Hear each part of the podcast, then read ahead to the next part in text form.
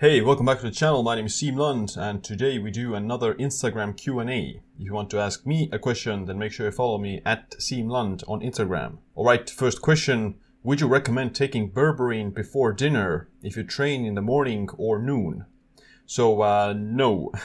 so let's say you uh, lift weights in the morning or noon, then uh, before dinner I wouldn't recommend taking berberine because the berberine is still going to inhibit some of the you know adaptations that you get from exercise because it suppresses mTOR. Uh, although it you know it helps with blood sugar regulation and insulin levels, it's not yet the best to take after a resistance training. I would wait at least you know uh, 12 hours uh, or I would wait until for the next day before I ever take like a berberine after resistance training. You can take it before the training, that's gonna be fine, but after I wouldn't uh, do that. This episode is brought to you by Bon Charge, formerly known as BlueBlox. My favorite light and sleep optimization companies, Blox, has rebranded themselves as Bon Charge. They're now involved with a huge range of evidence-based products to improve your wellness and life in every way. Their extensive range of premium wellness products helps you to sleep better, perform better, have more energy, recover faster, balance your hormones, and reduce inflammation. My favorites are the red light light bulbs because they can be used to create a melatonin friendly environment in your bedroom by shining only red and not blue or green light waves that will reduce your sleep quality. After starting to use these red light light bulbs, I find it much easier to fall asleep and feel less awake before bed. If you want to try out these amazing products that are the cornerstones to my most optimal sleep, then head over to boncharge.com forward slash Land and use the code SIIM15 to save 15%. What supplements should a 21 year old take?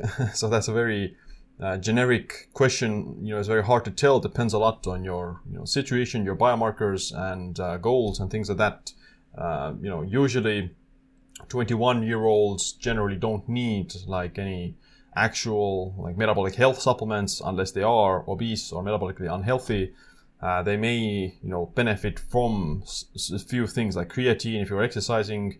Glycine, I think, is still very beneficial for everyone. Uh, they probably don't need collagen yet because they already have higher amounts of collagen because they're young. But uh, I would still consider taking that because it helps with, you know, point, joints and um, ligaments and those kind of things and skin. But yeah, it's a very generic supplement. You can check out my supplement list if you are interested. Uh, I think it's siimland.co forward slash supplements and uh, that's going to tell you what supplements I take and uh, what you could also take for different reasons. How does your mornings look like? So uh, my mornings are pretty. Yeah, I'm. I mean, like I do wake up maybe like five or six. I take a cold shower. I uh, do some red light therapy. I uh, yeah, just move my body a little bit, drink some water, and that's pretty much it. Then I start to work. so I think I don't have like any uh, long special morning routine. Uh, yeah, just um, get up and uh, start doing stuff. That's generally what I uh, do. What is your main habits? Um, well, I mean, my main habits mostly have to do with uh, work again, or or I, you know, like I like to write, I like to research, I like to exercise, I like to spend time with my wife. Uh, I mean, yeah, those those kind of the things that I enjoy doing the most. Um, what is the difference between waking up at 7 or 5 a.m.? So generally, there's no difference in terms of that. Uh, yeah, like they're pretty close to each other. Some like morning people would maybe wake up at 5 or 6 and later people like night owls generally wake up even later that they wake up like 10 or 11 a.m but yeah like 5 or 7 a.m generally is no difference unless it's like maybe the summer versus winter so at summertime waking up at 5 is yeah, you're already to be waking up because the sun is rising. Whereas at winter time, uh, you're probably going to be sleeping because uh, it's dark outside. So the you know natural sunlight generally has a huge effect on whether or not you wake up or not. Do you use glycine powder? Where can I add it to foods? Yes, I use glycine powder. It's uh, great. I use maybe 10 grams a day and uh, add it to uh, coffee. Sometimes I just take it with a spoon and uh, you can add it to like cottage cheese and something like that. It has like a s- small uh, sweet taste, which is, uh, yeah, quite nice and it doesn't, you know, have any like harmful effects. Du, du, du. How important is the Randle cycle? So Randle cycle describes, or usually it's referred to in the context of uh, carbohydrates and fats and uh, your body prioritizes different fuel sources at all times. It is burning a mixture of different fuel sources all the time. It's not burning only fat. It's not burning only carbs. It's burning different amounts. And uh, the Randle cycle, yeah, determines uh, which one is prioritized or which one burn, which one you burn the most. The uh, usually people use the Randle cycle when they tell you to not eat carbohydrates and fats together. So there is some you know physiological reason to uh, think that or suggest that because uh, like fats, especially saturated fats, they can inhibit some or make you somewhat insulin resistant and um, keep your blood sugar levels elevated for longer periods of time as well, which is you know not ideal. And I do think that it is a good idea to like you know avoid high amounts of fats and carbs together because it also increases the total calorie content of the meal. Um, but yeah, like for the optimal blood sugar and insulin sensitivity, you do want to separate them slightly. This doesn't mean that you can't have any fat with your meal, but it would mean that don't eat like butter with potatoes or butter with bread or um, yeah, like you know deep fried stuff, those kind of things. But let's say some beef that has a little bit of fat with potatoes is uh, fine. And also the total calorie content matters. So the Randle cycle becomes more harmful to your metabolic health the more calories you eat. If you're in a calorie deficit, then the body's own antioxidant defense systems and the other pathways that you turn on with the calorie restriction overcome, or let's say they compensate for that. And uh, likewise with exercise, the exercise is also able to overcome this Randle cycle because of activating AMPK and increasing the GLUT4 receptor activity, which then helps you to clear the bloodstream regardless of the meal content, if that makes sense. So uh, yeah, if you do care about it, then make sure you exercise before and uh, don't combine high amounts of carbs and fats together. What I like to do is yeah, like before exercise, I eat low carb and restrict carbohydrates, and after exercise, I um, have the carbohydrates, but I keep the fats somewhat lower. Time restricted eating for a person with subclinical hypothyroidism and thyroid nodule is there benefits? Well, there is certain benefits for everyone of doing certain amounts of time restricted eating. So uh, this means that just don't eat at night and don't eat immediately after waking up. Of course, you shouldn't do like a very long fasting window if you have hypothyroidism or other uh, related issues. So what I would stick to is like a 14 and 10 window, 14 hours fasted and 10 hours fed, which you can achieve by just stopping to eat or you stop eating at least like, you know, three hours before bed, which is good for sleep quality generally and melatonin production and likewise uh, you in the morning you want to wait maybe like you know an hour two hours three hours something like that before you start eating and uh, you already achieve the 14 and 10 window very nicely. What is your issue with eggplant? So uh, yeah I, I, have like some instagram stories about eggplant uh, which aren't very positive. Um, generally it has to do with the, like the taste. I don't like the taste. It's not very you know tasty kind of a vegetable. And uh, when you look at also the micronutrient content, then it's not worth it, in my opinion. It doesn't have like any specific or special uh, nutrients that you wouldn't get from other vegetables. And uh, combine it with a bad taste, then uh, my, in my opinion, it's kind of the shit tier vegetables in that sense. Uh, why not to take glycine with protein-rich foods? What can happen? Uh, I do actually recommend to take glycine with protein-rich foods. I've never said anything against that or otherwise. And uh, yeah, it's a good idea to take glycine with protein rich foods, especially foods that have a lot of methionine, because the glycine helps to balance the methionine. Excess methionine can raise your homocysteine. And we know from animal studies that uh, excess methionine also accelerates aging and shortens lifespan. So yeah, I think it's uh, makes makes makes sense to take some glycine with the uh, protein-rich food, whatever you're eating. Uh, but it also makes sense to take glycine with carbs because uh, glycine helps to suppress blood sugar levels or lower the blood sugar levels. So uh, it's a win-win. You can take glycine with any food. Cold shower for better insulin sensitivity. Cold showers generally don't, or like you know, yeah, cold showers can help with insulin sensitivity by increasing your uh, brown fat. And uh, brown fat makes you more insulin sensitive. It uh, helps to burn calories. It raises your metabolic rate. So yeah, like when I take cold showers, then I do notice that uh, it's very easy to lose weight and uh, it's very you know almost effortless to um, within reason of course to not get uh, extra extra fat and I think that uh, cold showers yeah work through by increasing your brown fat and increasing your metabolic, metabolic rate by making you shiver that's the way it improves. So like the brown fat improves your insulin sensitivity, whereas the white fat is just used for just calorie balance. Difference between strength training and hypertrophy training. so generally the main difference is that strength training just requires you to recruit the muscle fibers at a near maximum intensity. So usually you need like 80 to 90% of your uh, one rep max to uh, stimulate the uh, muscle fibers to uh, like to help with uh, like myofibrillar hypertrophy, which is more like strength based. Hypertrophy is like sarcoplasmic hypertrophy, and that you can achieve with even like 60 to 70 percent of your one rep max, which means that yeah, for strength you can stick to somewhere between three to five reps, and uh, or even like one. I mean, one rep is just power; it's like speed, but uh, three to five reps is usually for strength and uh, for hypertrophy like 8 to 12 is uh, generally like this the hypertrophy ranges you can also yeah you know time under tension affects that as well and the speed at which you do the movement if you do exercise very slowly like you do very slow bench press for example but you do only five reps but one rep lasts 30 seconds or something then that also stimulates hypertrophy but yeah like generally if you're just doing like regular one second kind of reps something or you know one one second eccentric, one second uh, concentric, uh, then uh, generally that's strength is built with more like lower lower amounts of reps and longer rest periods. Uh, whereas hypertrophy is, uh, I mean, you do get hypertrophy from strength training as well. Like if you re- lift any weight, you will improve your aesthetics or body composition in terms of the muscle growth. But directly hypertrophy, you build with uh, somewhat like eight to twelve reps, something like that. Uh, what is the best veggie in your opinion?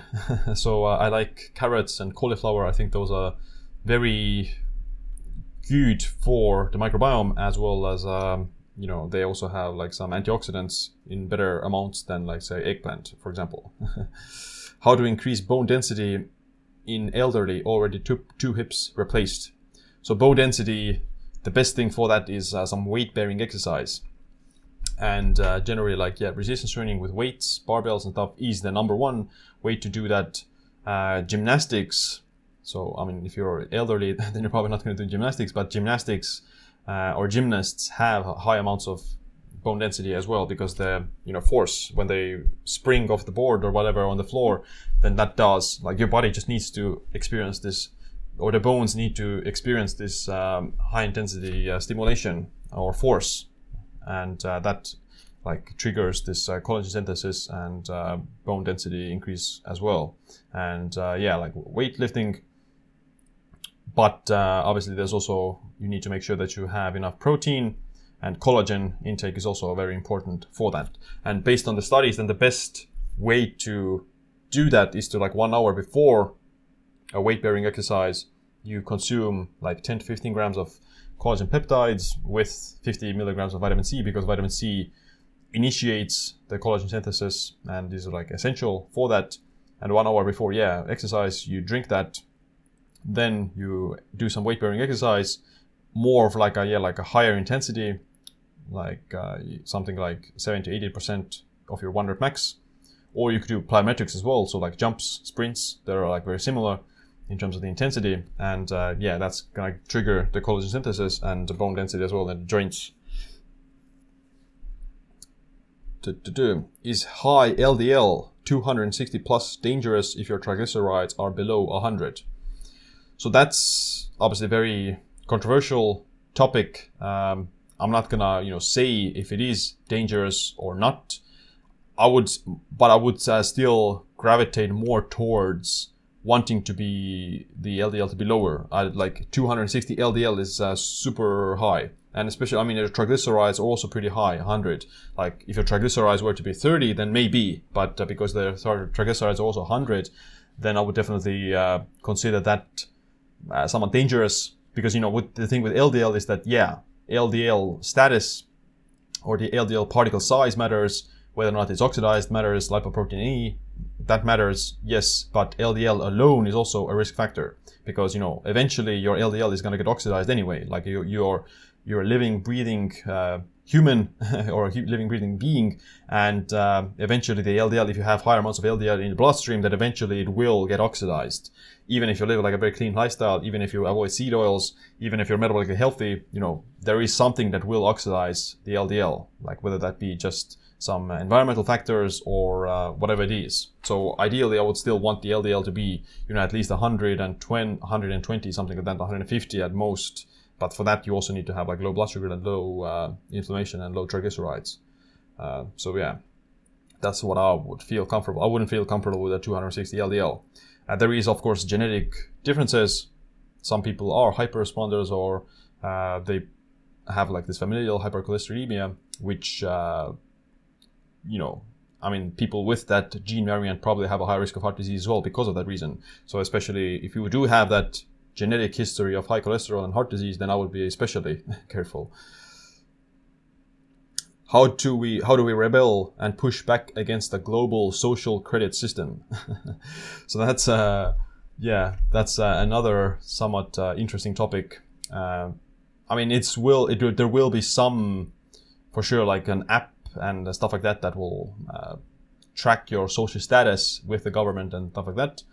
I'm not inherently like against it. I wouldn't want it to happen, but it does obviously have like positives and its negatives. Like if you think it's all negative, then you obviously then you're like I think I think you're wrong because there are some positives as well. Obviously, the positives is that there's less crime, there's less trafficking, human trafficking, or less drug trafficking, or whatever. Uh, there's somewhat more security in the sense, but the negative is obviously that the government can track you, the government can uh, plug you off the grid and uh, take turn off your bank account and stuff like that. So it has like a huge negative, but it also has a few positives. So yeah, I th- personally think that we would want to obviously have a society where we don't need to have any social credit system. And I'm not saying that we should have it. I think we shouldn't have it. but uh, yeah, like in, in, this world that we do live in, um, it's um, yeah, I mean, there's positives and negatives. It's I think it's not worth it to create this uh, dystopian social credit system for sure. Uh, with that being said, how do we rebel against it or push against it? Um, well, I mean, you know, the easiest answer for that is to just not download the app or whatever they're creating. Don't use the software or don't use the system. Of course, you can't avoid it completely. You probably will have to use it at some point if it were to happen. Let's hope it not. But uh, yeah, the only way is to become more self-reliant, self, you know, self self-sustained in terms of uh, your food, your uh, finance, and uh, yeah, to not rely on the government for a lot of things. So like many people are just living to paycheck to paycheck, and they're on kind of dependent of the system for everything. But you want to have like you know, you want to be a- as off grid as possible in terms of self-reliance. So like you know, making sure you have your own food in- food source, your own um, power source and uh, those kind of things, which again isn't possible for every people, but um, you know the goal is to kind of move towards that as much as possible, if that makes sense. Eat potato or sweet potato with or without skin. so uh, I mean, I like the skin. It's nice if you uh, cook it in the oven, it becomes a bit uh, crunchy. So um, yeah, I don't think there's a reason to avoid the skin unless you have like very sensitivities to them. Usually, the like the skin contains the lectins, but I don't think that lectins are a problem generally for most people, especially if you cook it. Only maybe like raw raw skins. maybe then it would be a problem. Hello, the best thing to reduce body inflammation, CRP. So CRP reduction generally has to involve like an entire lifestyle optimization. You know, one of you know besides diet, if you're eating a bunch of processed foods and seed oils and sugars and um, just overall calories, excess calories, then yeah, you just need to fix that. That's a big contributor to high inflammation. Another thing is just excess body fat. So if you have somewhat extra body fat, then uh, you know the body fat or the body fat tissue will excrete pro-inflammatory cytokines into your bloodstream all the time, and it will like aromatize your testosterone away as well. So there's no health benefit to being overweight, and there's no like yeah benefit to your biomarkers to being even like somewhat chubby. So you want to have like a BMI of at least you know below 30 and body fat percentage for men like you know 15% at most and women 25% something like that uh, optimally men yeah like 10 to 12% uh, is kind of the best most healthiest range i think in my opinion and um, females maybe at 20 22%, but uh, definitely not above 15% for men and uh, 25% for females. Other ways to lower inflammation CRP is to exercise. So exercise in the short term does raise inflammation, but uh, in the long term it actually makes you more, you know, inflammation free in that sense. Cold showers, cold exposure, saunas do the same from a few supplements like molecular hydrogen, vitamin C, NAC, just a few that come to mind immediately. But the most important thing is the body fat, exercise, and the diet, and sleep as well. If you're not sleeping enough, then your uh, CRP will rise. Especially even like a few hours, like even like a single night of sleeping less than six hours raises your inflammation by a little bit, almost like uh, almost like hundred percent. Um, how to get enough calcium. I drink raw milk. So if you are drinking or consuming any dairy, then you are probably getting enough uh, calcium. The uh, biggest sources of calcium are, yeah, dairy products, milk, cottage cheese, cheese, uh, but also uh, fish bones, sardines, salmon, um, and uh, yeah, like animal bones as well, like, like, tendons and ribs and those kind of things. Uh, most likely, if you're not drinking or eating any dairy, then uh, you probably aren't getting enough calcium unless you are literally eating like a lot of bones. so in that case, yeah, it's a bit problematic. Uh, so I think most people should consume some dairy, preferably like uh, cottage cheese, if they're not allergic. Uh, some plant-based sources are, you know, spinach and like leafy greens, but they're very small in the in that regard. And uh, yeah, if you are eating and uh, drinking dairy, then um, you are getting generally enough is cold cryotherapy overrated? So, I mean, the cryotherapy chambers with the uh, liquid, liquid nitrogen are definitely, I think, overrated or overpriced. Like one session, I think it costs like $50 and it lasts only like, you know, 15 seconds. so uh, it's not, I think, that kind of uh, uh, beneficial in terms of the cost to benefit ratio because from a benefit side, then you'd get more benefits from an ice bath, which is generally free if you have an ice bath or if you go to like a lake or something, a river, something like that. The cryo chamber is suitable if you're in a city and yeah, you don't have access to cold water and uh, yeah, it's kind of safer as well because you're not literally going into like a abandoned river or lake that can be dangerous. Uh, so yeah, I think the cry- cryotherapy is a bit yeah, overrated, but um, it has some benefits in terms of convenience for sure. Which one is better? Cold baths are generally like more effective than uh, cryotherapy. Optimal glycine to protein ratio for intake. Too much glycine bad. So uh, yeah, I mean, too much glycine is hard to achieve. There's studies even like 90 grams, and it has no negative side effects. And uh, what I think the optimal glycine ratio would be like a methionine increases your glycine demand. One gram of methionine increases your glycine demand by one gram of glycine.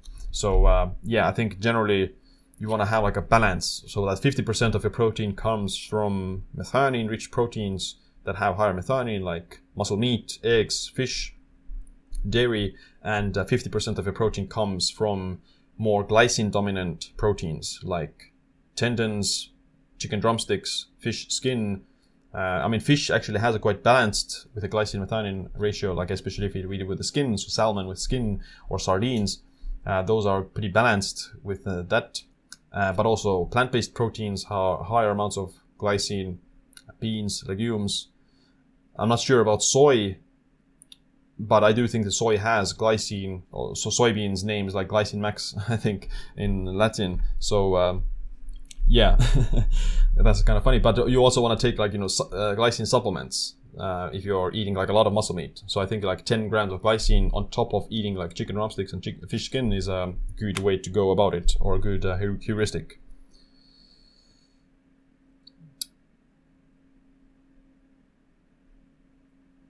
Which websites do you read and use for research? Thank you. So uh, yeah, most of my research is just done with PubMed and whatever the other science articles are. When I'm writing my books, then Dr. James sends me also like a bunch of uh, papers to uh, go through, and I also do my own research, but most of them just scientific studies on PubMed and uh, whatever other journal it is. I don't read like any blogs or um, like uh, influencer articles in terms of the studies or the research. I just go through the research directly.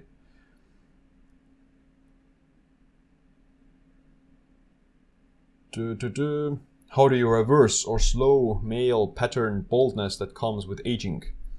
So uh, I think that depends a lot on your genetics. Yeah, if you have hair loss, bad hair loss uh, genes in your family, then you're probably also going to get it at some point. Uh, men, yeah, will.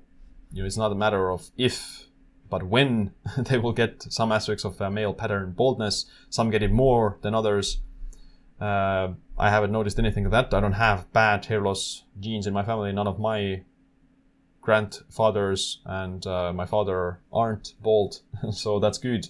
Uh, but um, lot things to slow down. You know, obviously you need to make sure you uh, consume enough protein and collagen that helps with the hair growth. Spermidine helps with hair growth, uh, but those things are only you know just bandaging this uh, gushing wound. so you want to go to the source of uh, putting putting out the uh, wound itself. So that would include, uh, you know, I'm, I'm not into like inhibiting DHT with finasteride or something like that. And I don't think that it's kind of worth it. But there are like some shampoos I think that could help or at least alleviate the process a little bit, like ketoconazole shampoo, minoxidil probably. So yeah, something like that. Uh, but uh, yeah, I mean, there's there's not a lot you can do. You can only kind of slow it down with those things, and uh, making sure that your hormones are also optimized um, and insulin resistance, I think, can have like a negative effect as well.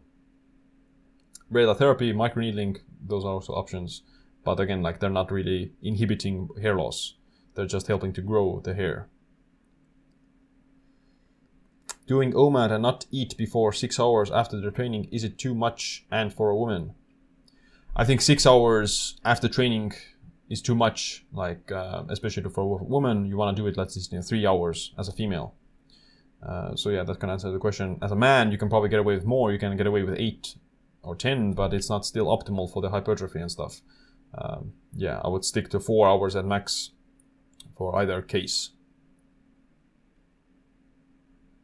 Thoughts on L-carnitine supplement to use daily? So L-carnitine is great. I think um, you know if you're eating animal protein and meat, then you are probably getting enough.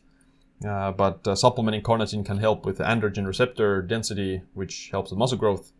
Um, but there is the conversion of carnitine into TMAO in the gut, which is associated with increased heart disease risk.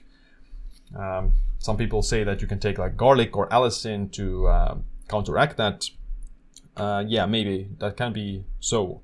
So yeah, I do take I do take carnitine before my exercise, so I don't take it daily. I only take it before resistance training to help with the androgen receptor density and um, muscle growth from that. But uh, yeah, that's that's how we do it. Nicotine nicotine are really bad.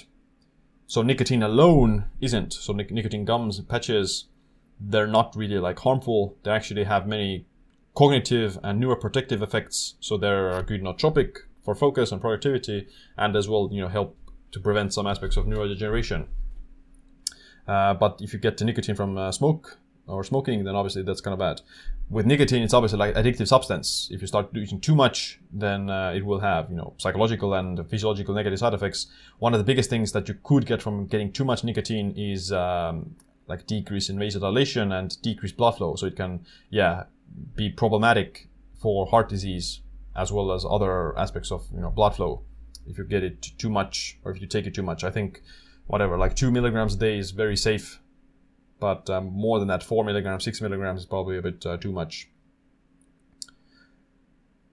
Best way to improve deep sleep. So for that, you know, deep sleep happens in the first half of the night, which uh, occurs, you know, in conjunction with the other repair hormones like melatonin, growth hormone, and autophagy. So what you want to do is that before bed, like an hour or so, you want to have already melatonin surging through your body. So for that, block out blue light, use red light in your uh, bedroom, wind down, maybe take a melatonin supplement like one milligram, and that's gonna boost your melatonin levels already naturally. And when you do fall asleep, you're gonna have higher amounts of melatonin that helps with the repair and gets you more uh, deep sleep. That's how you essentially do it. Do you need to protect eyes when using red light? So uh, I wouldn't look into directly the red light. That's that will harm the eyes because it's too bright. but uh, yeah, you can gaze around it and it won't have like any direct negative side effects. Last question, and this is a weird one. Have you tried raw deer placenta? uh, no, no, I haven't. Um, I don't. I'm not very keen on uh, doing that. I don't think I'll ever do it. But uh, yeah, I don't see any like real real reason to do that. Maybe raw liver at uh, uh, that could have like some benefits but uh, yeah no not interested in raw deer placenta. But that's it for this q&a if you want to ask yourself a question then make sure you follow me on instagram at siimland but other than that thanks for watching this video. Make sure to click like subscribe notification bell as well. My name is Siim stay optimized stay empowered